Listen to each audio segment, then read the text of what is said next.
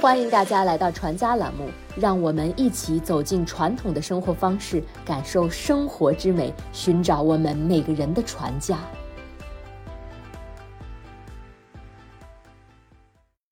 梅子，顾名思义就是梅树的果实。梅树一般分为果梅和花梅两大类。花梅主要用于观赏，也就是我们常说的梅花。花梅虽然也会结果，但果子一般较小。也不适宜食用，而果梅则主要用于食用，也就是我们常说的梅子了。根据成熟的时间不同，梅子可分为青梅和黄梅。青梅的采摘旺季是五月前后，而黄梅要等到六月、七月才会成熟。此时的江南阴雨连绵，因此这种天气又被称为黄梅天。新鲜的青梅有点酸涩，大部分人不会生食。我们在超市、商店看到的青梅都是经过腌制加工的。中国人食用梅子已经有数千年的历史，《礼记》中记载“兽用梅”，意思是动物的肉要用梅子调味儿。在没有醋的年代，青梅发挥了重要的调味儿的作用。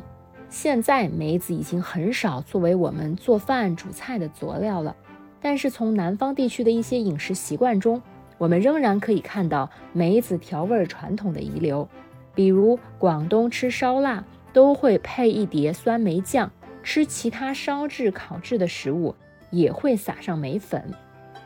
关于青梅最知名的典故，大概是“青梅煮酒论英雄”了。这是我国著名历史小说《三国演义》中的一则故事。东汉末年，曹操挟天子以令诸侯，势力日盛。刘备虽为汉室正统，却势单力薄。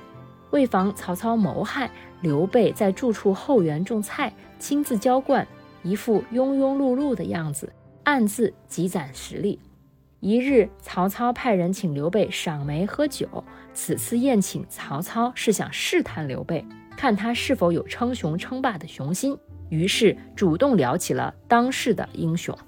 曹操直白地说。当今天下英雄只有你和我两个。刘备一听，吃了一惊，手中的筷子掉到了地下。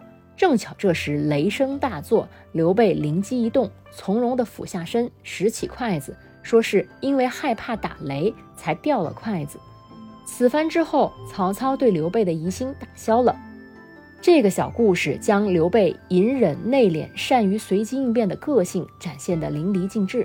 不过，这个故事中有一个情节常常被后人误读，那就是青梅煮酒。很多人误以为加入青梅用火煮酒，如果这样理解，就大错特错了。原文说的是盘置青梅，一樽煮酒，二人对坐，开怀畅饮。煮酒在这里也不是个动作，而是一个名词，指的是经过煮制加工的酒和直接酿造的清酒、生酒相对应。而盘制青梅，则是将青梅盛在果盘中。青梅是下酒菜，不过后人加了梅子煮的黄酒，喝起来酸酸甜甜的，味道不错，所以这也算是阴差阳错带来的美味吧。不同熟度的青梅有不同的腌制方法，五分熟的青梅适合腌制成脆梅，口感清爽。洗净后需轻轻拍打，让梅子稍有裂缝。加一些盐拌匀，放置一天一夜，期间仍需不时的翻动。之后用清水浸泡，而且不时的换水。待试吃没有苦味酸味时，捞起来沥干水分，加入白糖拌匀后，把汤汁倒出来，不断的熬煮到梅子略干即可。九分熟的青梅适合做梅子酒，梅子洗净。在阴处晾干，以一比一的分量加入白糖、米酒，浸泡约四个月，再加入冰糖即可。民间说法认为，梅子酒能改善尿酸偏高的情况。梅花伴随人们度过料峭的春寒，而梅子则在春夏之交带给人们舌尖的愉悦。用心观赏，用心制作，用心品尝，方不辜负好春光。时令节庆，四季烟火，匠心手艺，齐家心语，生活中的每个美好瞬间都值得铭记。在宏大与细微、寂静与繁华中找到我们的初心。传家之旅，福慧传家。